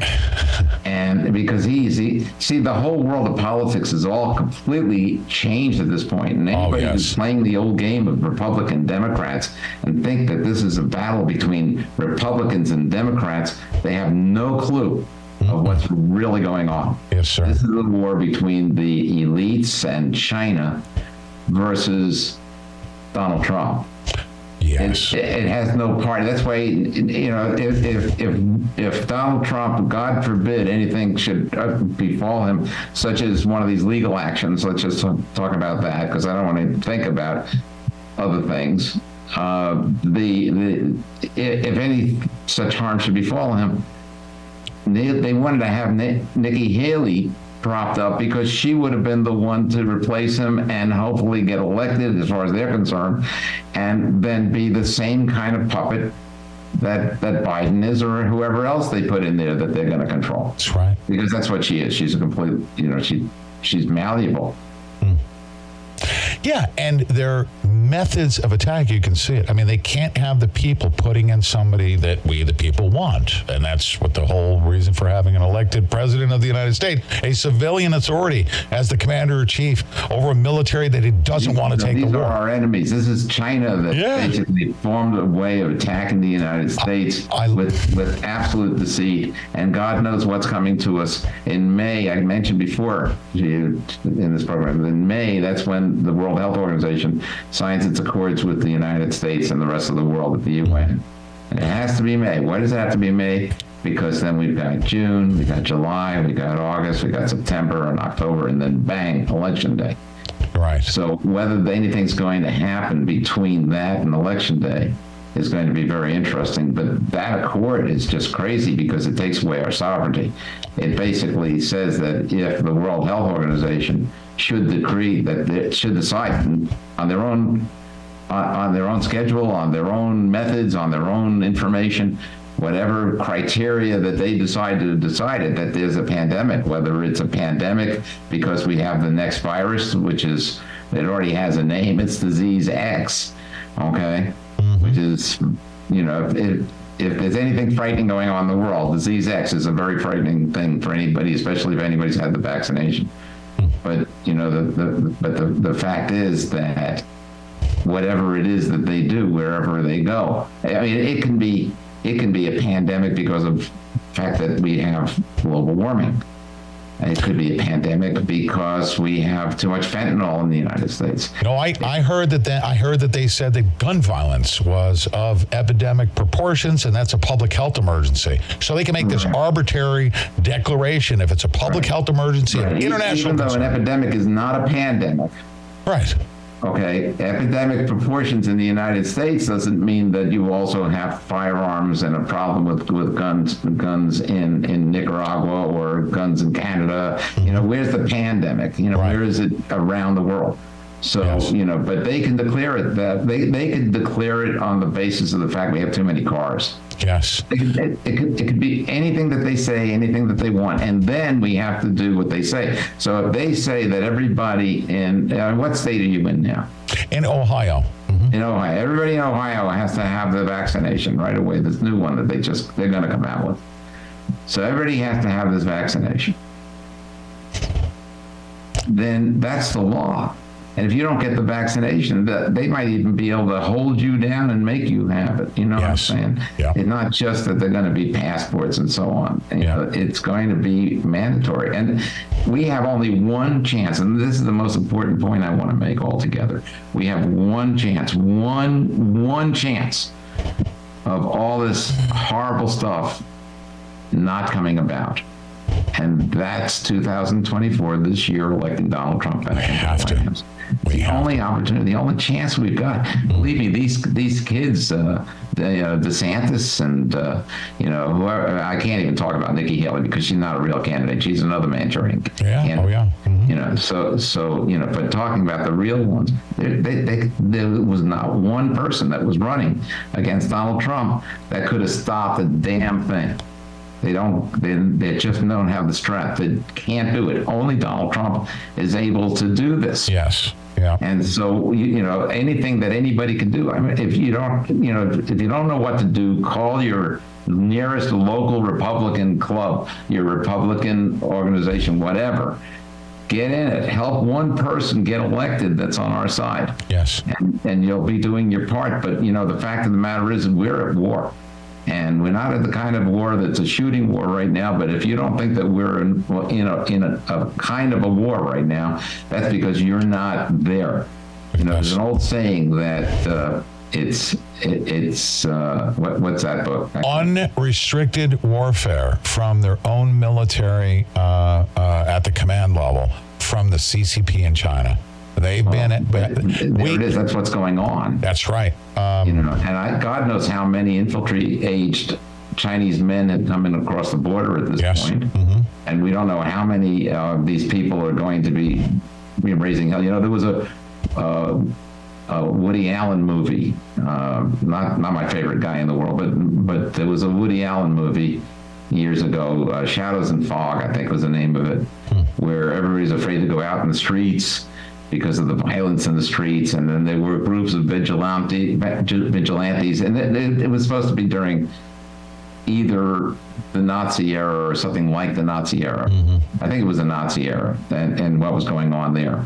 So, you know, th- this is just part of what the complete control of, of, of the human race is going to be requiring. Yes. Of what's left of it after that. And, and if you, uh, you know, and what I'm talking about, I don't know that you know about the... Uh, Uh, about the uh, the thirty by thirty. Are you familiar with that, Peter? thirty by thirty, that's the, the uh, Agenda twenty thirty, right? The- yeah, it's, it's they need to take over thirty percent of all the farmland and turn it back to nature. You, no humans can go on it. No humans can hunt on it. Yes. No humans can grow a garden on it. No humans can use it at all. It has to just grow back into nature. Well, you know, if you take a third of our farmland, a thirty percent of our farmland, that you're taking away thirty percent of our food. I mean, I, I would think that that's axiomatic. I yeah. think that, that, that, that that's a logical conclusion, you, an inescapable logical conclusion uh, that you'd have to come to. So, the, you know, the, the what, depart- what is that about? And is it because they're anticipating that there won't be as many people that we need to feed by then? Mm-hmm. Or is it because they're prepared to let us starve? Oh, that's another frightening prospect. I remember um, leading up to uh, the, the Bureau of Land Management on Western land issues. I mean, they were running out in Oregon, three hundred thousand head of cattle off of the range. They needed to get the ranchers off the land. But they had a sign in their offices at the Bureau of Land Management, no moo by twenty-two.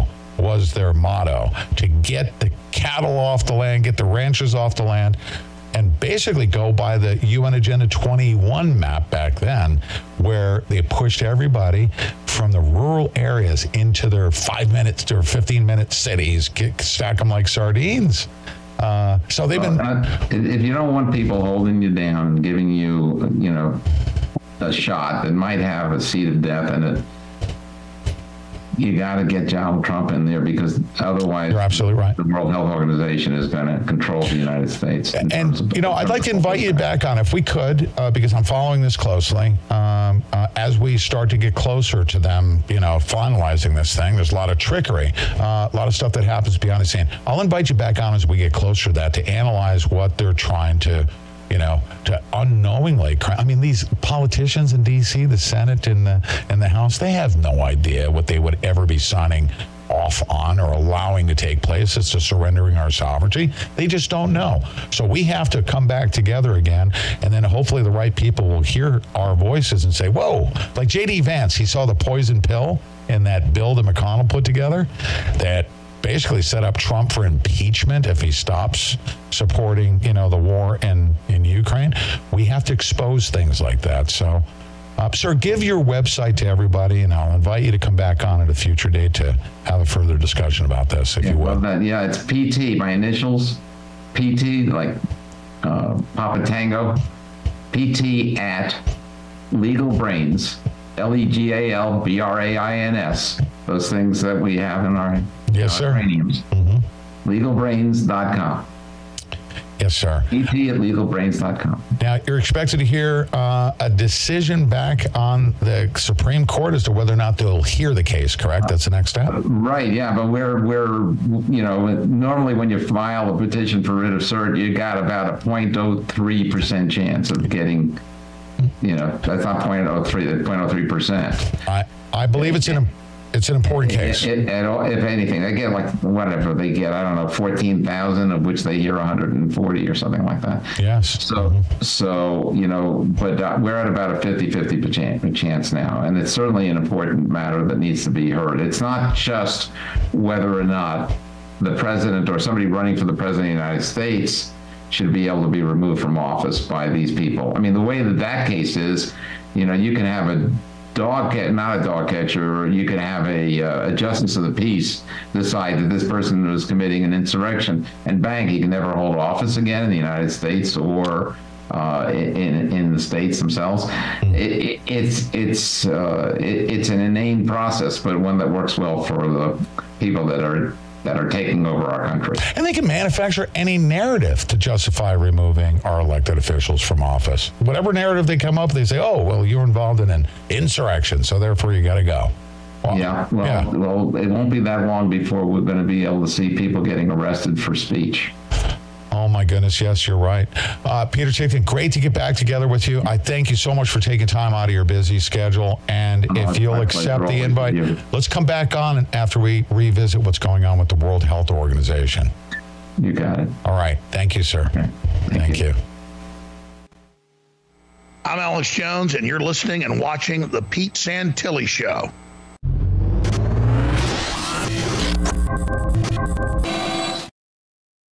Hello, I'm Mike Lindell, and I'm excited to announce my new product, My Coffee. I get products all the time from entrepreneurs for my new platform, my store dot com. And when I tried My Coffee for the first time, I was blown away. It is the best coffee I've ever had in my life. I spent the last four months doing my due diligence, and this family-owned business micromanages every step from the fields to the cup to ensure the best quality coffee you're ever going to have. It starts with the beans that are grown in Honduras. Honduras's volcanic soil and humid climate make the perfect growing conditions for coffee plants, which produce the best beans ever. Then each batch is tested for its aroma, taste, and other aspects to meet the highest standards in the coffee industry. And after that, it goes into production, which is all done right here in the U S A. It's like you're getting that small batch specialty coffee, but delivered right to your front door. So go to my store dot com or call the number on your screen. Use the promo code and you'll get your very own My Coffee for twenty-five percent off.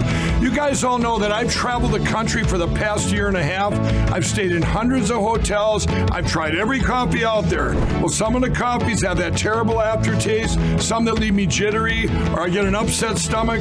Well, My Coffee is different. It's the richest, smoothest, best coffee I've ever had.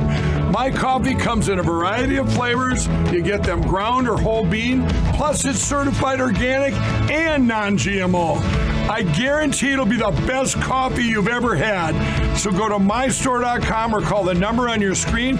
Use your promo code and you'll get My Coffee for twenty-five percent off. And I'm going to give you deep discounts on all my store products. That's my store dot com. It's my new platform for U S A entrepreneurs.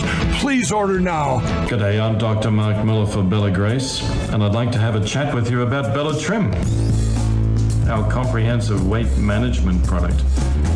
Now, most people early on will register a reduction in cravings associated with Bellatrim. How does it do that? Well, it does it by changing the levels of hormones that are associated with either hunger or satiety. It lowers the levels of ghrelin, a hunger hormone, and it raises the levels of G L P one, the satiety hormone. As a result of that rebalancing act, you have fewer cravings. Net result, fewer trips to the snack cabinet where you may eat something that you shouldn't. It's comprehensive. It does a lot more than that, though. There is an absolutely fascinating action on a metabolic switch called A M P kinase, A M P K. A M P K is associated with the preferential burning of fat as a metabolic fuel. And as a result, you have a reduction in visceral fat and, and reduction in waist circumference.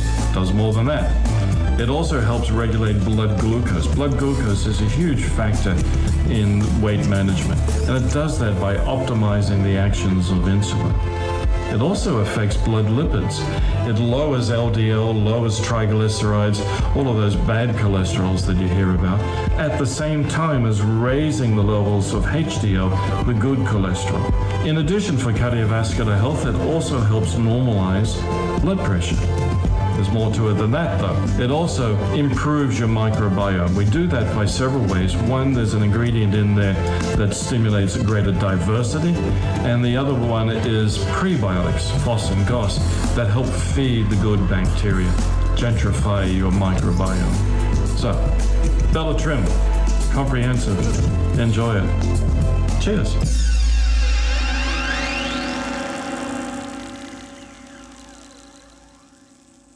Hello, I'm Mike Lindell, and I'm here to tell you about my new product from MyPillow. Towels that actually work. Watch this absorbency test. Here's another towel that we randomly went out and bought. Here's one of my towels with a nice design. I don't know if you can see this, but you could line a swimming pool with this.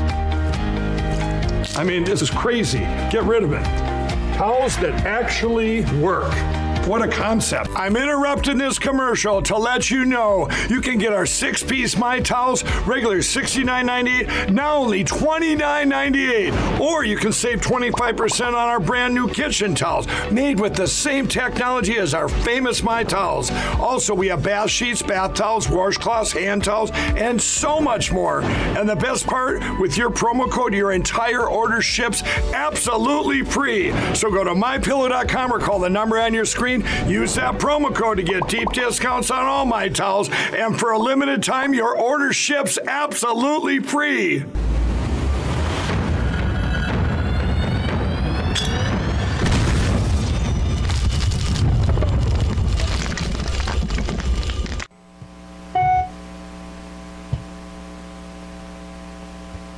Okay. Uh... Mister Frank Gaffney Junior joins me every week as the founder executive and executive chairman for the Center for Security Policy, a nonpartisan organization that champions peace through strength. He's also the vice chairman of the Committee on the Present Danger, China, and the host of Securing America with Frank Gaffney, a daily television program, of which I'm a big fan of and catch first thing in the morning on Real America's Voice Network, and heard nationally as well on the American Family Radio Network. It's syndicated. Secure Freedom Minute is heard daily on hundreds of stations nationwide. Now, Mister Gaffney has acted as President Ronald Reagan's Assistant Secretary of Defense for International Security Policy, subject matter expert on the topics that we cover here, important ones. Each and every week he joins me uh, once again to... You know, the, the, it's it's an open book. I say, you know, uh, the current regime is just putting so much material out for we independent media uh, people. It's like the world's largest library, and their books are scattered everywhere. You just walk up and pick up any subject and, and cover it wide open. Um, uh, the the Biden regime, that is. Frank, before we get started, here's my question to you. Everyone's saying, oh, they're going to take out Biden. Now, if you were in the deep state and you had somebody that was just incapable of understanding their surroundings and signing off on everything, why would you replace them? You had the perfect person sitting in the Oval Office. Why would you want to replace them with somebody that knows better? I don't think you would, and I don't think they have in mind doing that. Uh, in fact, uh, I believe that this is, according to plan, what Barack Obama had in mind. In fact, he said as much uh, publicly that, you know, he he wanted to be able to run the presidency without having to actually go through the the chores that are associated with it. And uh, that's pretty much the arrangement he's got. And I, I think the plan, if I'm correct in reading his mind, is that uh, he'll string this hapless Uh, fellow along uh, until just about, oh, I guess the Democratic National Committee uh, meeting, the convention, where uh, at the last possible moment, if they have their way, um, they'll substitute uh, Michelle Obama for uh, Joe and uh, find somebody to take over for Kamala. And um, we'll be off to the races, and the men are speaking for the uh, wow. fall election a few months later. I have, it's a recent update news. David Axelrod, you know who he is. He's not going to put his name out there if this wasn't true.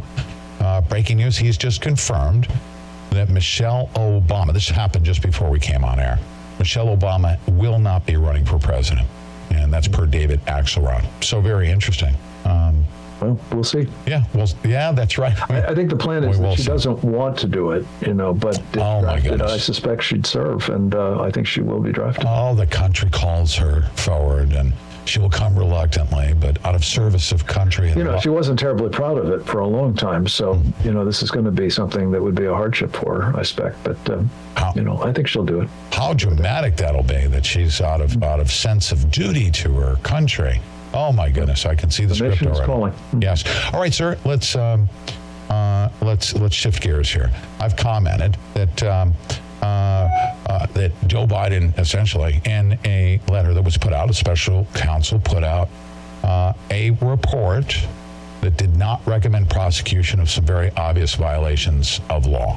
Um, so uh, there were violations, but blatant. I mean, if you or I had handled classified documentation, we've had clearances, both of us. If we mishandled classified material, what would happen to us? Time in the brig. That's it. Uh, or federal prison, as the case may be. And, yes. And, uh, uh, you know, the question I, I keep coming back to, uh, Pete, is it, it, how does anybody down the food chain get prosecuted for mishandling classified information if the commander-in-chief gets away with doing it with impunity? And by the way, I'm told, I haven't had a chance to dig into this myself, but I'm told that some of the classified information that was bound to be improperly in his possession, and perhaps, as he put it, disseminated, maybe just to his uh, ghostwriter, but who knows, involve classified materials taken from the time when he was in the United States Senate. Huh. And as it was explained to me by one of my guests uh, on Securing America, that meant that it had to have been purloined from the Senate um, skiff, as they call it, uh, you know, a facility for serving as a safe and secure repository for classified information, which entails a series of felony offenses. So just to be clear, much of the reporting, and I think this was very much spun by the administration, was that, you know, uh, the, uh, the there really wasn't uh, sufficient evidence to prosecute this guy. Um, in fact, there was sufficient evidence. There just didn't seem, uh, in the eyes of this particular prosecutor, to be a likelihood that people would convict this uh, sweet elderly man with a bad memory. But there's very little doubt that he had all kinds of materials that he shouldn't have had, and he was treating it in a manner that lent itself to compromise. That's exactly right. And, uh, you know, a- as to a skiff, just uh, c- quickly for those of you that may not understand it, when um, when you have to go into a skiff to view documentation, um, those documents are typically delivered there by a person that will take it from a secure facility, if it's in the D O T or F B I, in one of their vaults, deliver it to the skiff. Uh, but uh, you are not even handling it. You can view it. In most cases, you can't even touch the document, correct?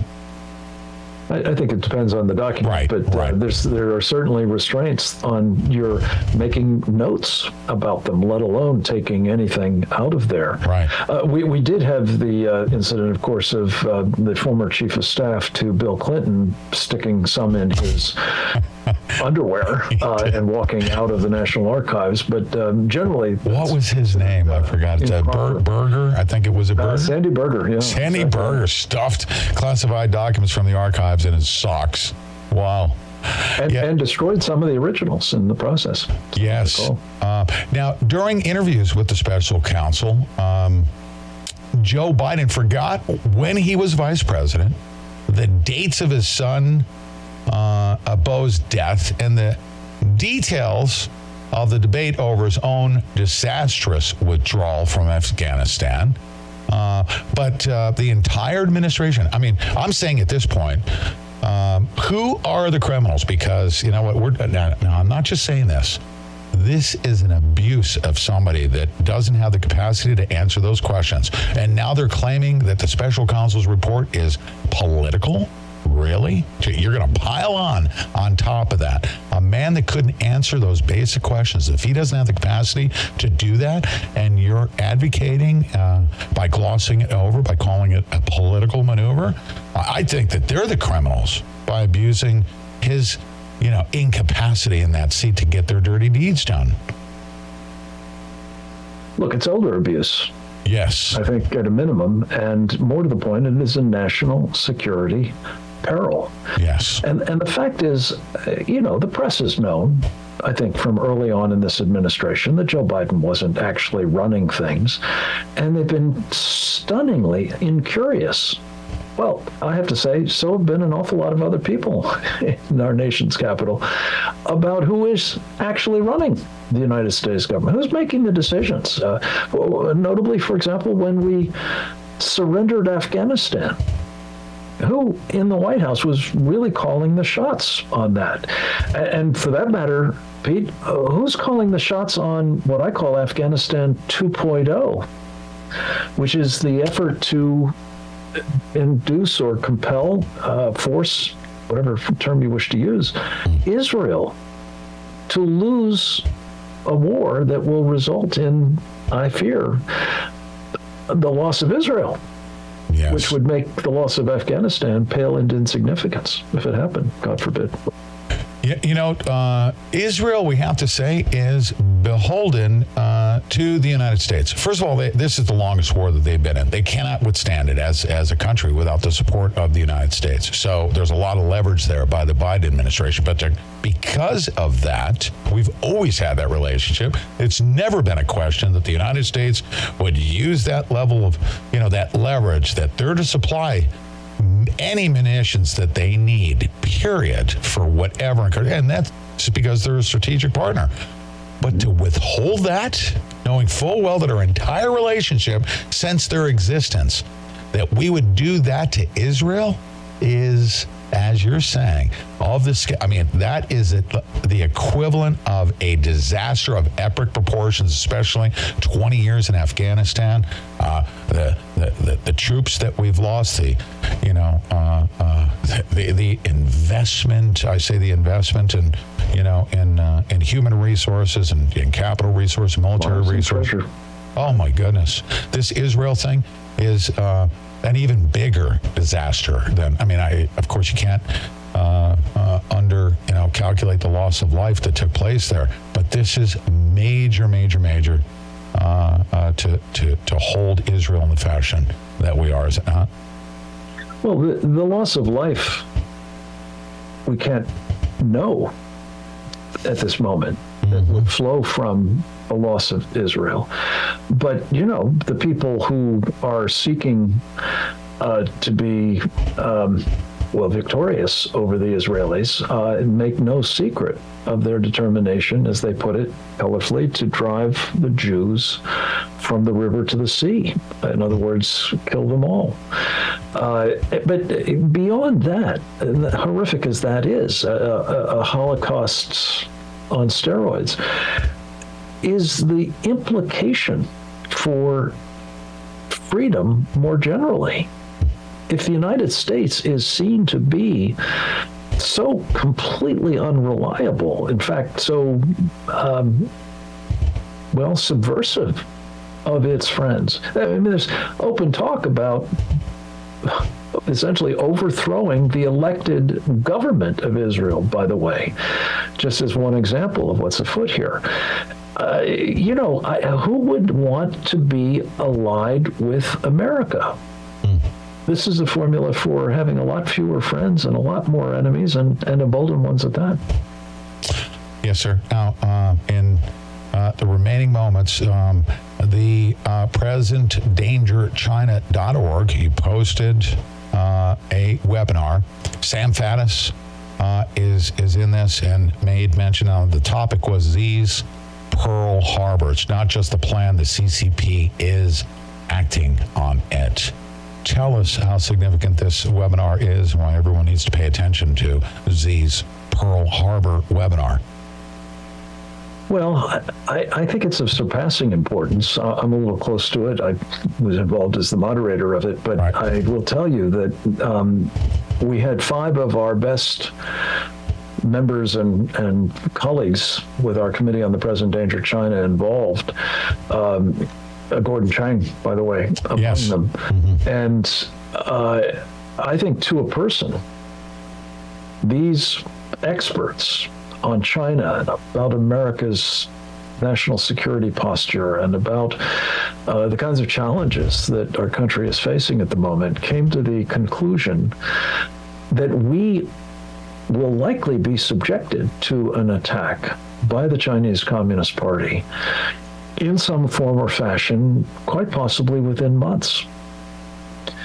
And I, and I take no pleasure in relaying this, but I think we have, all of us, everyone in this country has a need to know that that is in prospect. And more to the point, that uh, very little is being done, if anything, mm-hmm. to prevent it from happening. I mean, there are more and more warnings that are being sounded, uh, Christopher Wray, the director of the F B I, among them.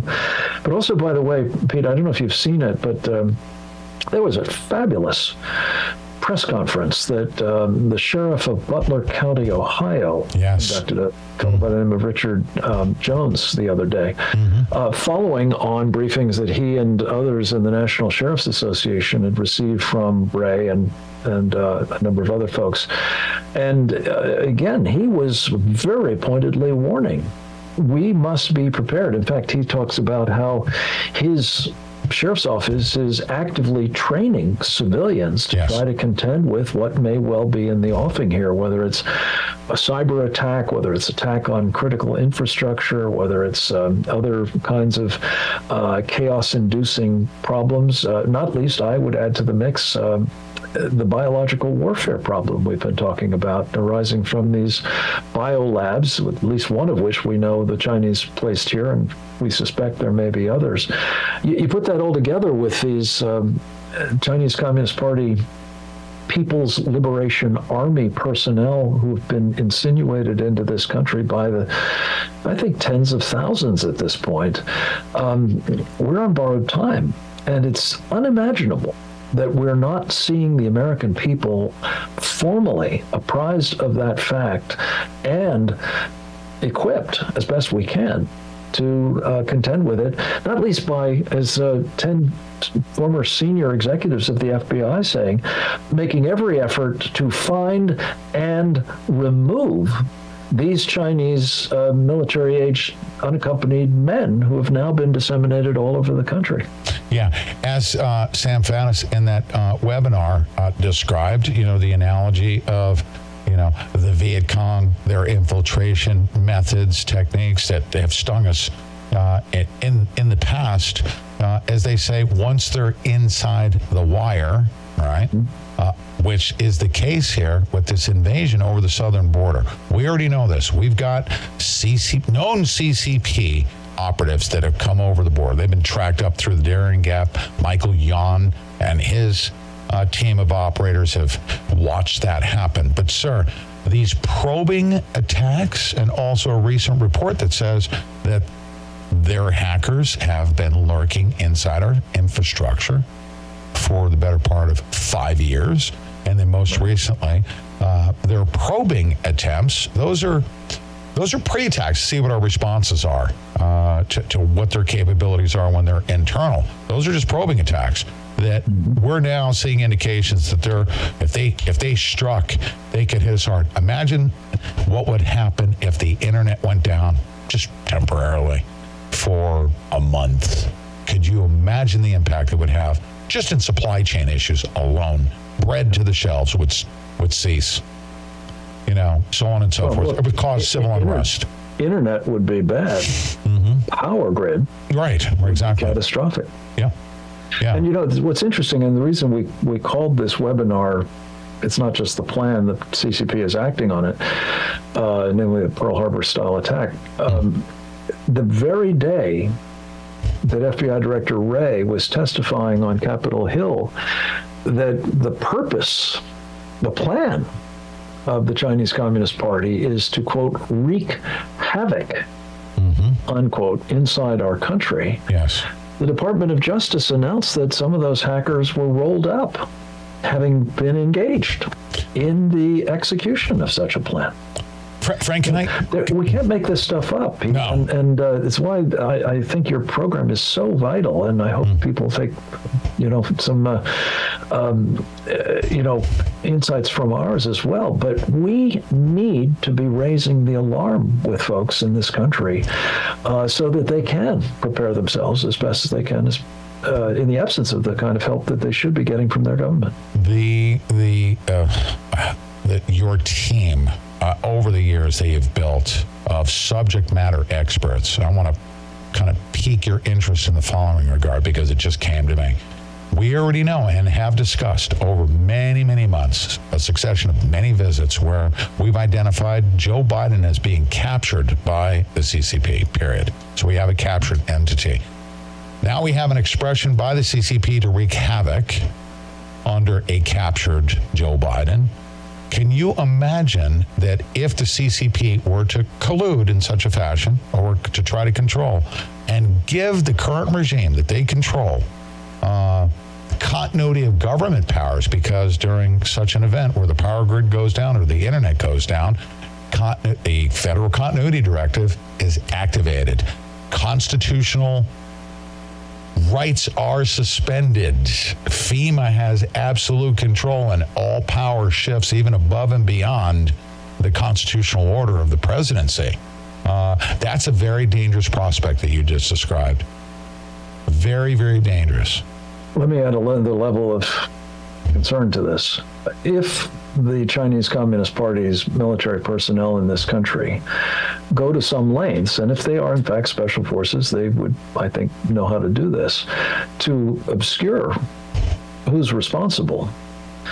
What are the chances that the Biden regime, or whoever's doing business as Joe Biden, uh, Obama Biden three point oh, I call it, uh, would be trying to make the case with, of course, the help of the F B I and the Department of Justice and perhaps other agencies, that it's actually MAGA and these domestic terrorists that are responsible for it. That that suspension of civil rights would be accompanied by, of course, uh, a very aggressive crackdown on law-abiding patriotic Americans uh, rather than rooting out the real source of the problem. Uh, could all of this play out? I, I hope to God it cannot. But uh, it will take God's grace for it not to mm. under these circumstances. And when, and the remaining moments here, I'll give you last word here. You you have to, first of all, have situa- everybody has to have situational awareness and ask yourself, if our adversary that operates lawlessly, they're never held to account for anything. Look at the most recent special counsel report. The president of the United States broke the law. They won't even hold him accountable to that. Uh, will they relinquish power just by a win and casting a vote for, for President Trump? Will they just walk away? You have to ask yourself that. So that should cause you to be situationally aware and absolutely prepared for the possibility that they're not going to leave peacefully to the transition of power they always claim that they advocate for. I don't think they will. I don't think their support for democracy. Yes, being of course put to the test. Look, Pete, you and I have talked about this on a number of occasions. Uh, the problem before you even get to that point is, will they permit free and fair elections to take place? And I just wanted to commend to your audience two um, folks who are working, I think, in parallel. I hope more and more jointly. Um, Mike Lindell, Uh, for one, and Naomi Wolf for another, have very concerted efforts in all fifty states to try to ensure that we have the mechanisms in place for free and fair elections, starting with paper ballots, and that we get out of the mix um, the instruments that are clearly, as we saw in twenty twenty, um, absolutely hardwired for fraud. And uh, to the extent that we can assure that the elections are free and fair, and let's just say for the purpose of discussion, Donald Trump does win, I, I personally believe this administration and its uh, Uh, adherents are going to do everything possible to justify not relinquishing power, despite all of their condemnations of uh, Donald Trump for yes. uh, being allegedly doing the same twenty twenty. And thank you for mentioning, I mean, there's a lot of good patriots since the last election have done great work, uh, but we need to make sure that we lock down because they've got multiple points of failure. Come ele- this election, they'll deploy seven different messages, hoping that three of them will break through. So what does that require? That everybody gets active. You better become a poll watcher. You better learn how to document any anomalies that you see at the polling places, work actively with your election uh, uh, commissions, get those voter rolls cleaned up. Let's go to paper ballots, hand counts at the local level, secure the ballots, have them properly marked. We need to do everything, everything. Sir, thank you. Um, and this alert, I'm going to put the link Uh, to the webinar, present danger china dot org. It also contains a transcript. Uh, Gordon Chang is on it, um, uh, Sam Faddis, and of course, uh, Frank Gaffney Junior Sir, thank you for coming on. I appreciate your time. Always a privilege. Thank, thank you. you. Thank you.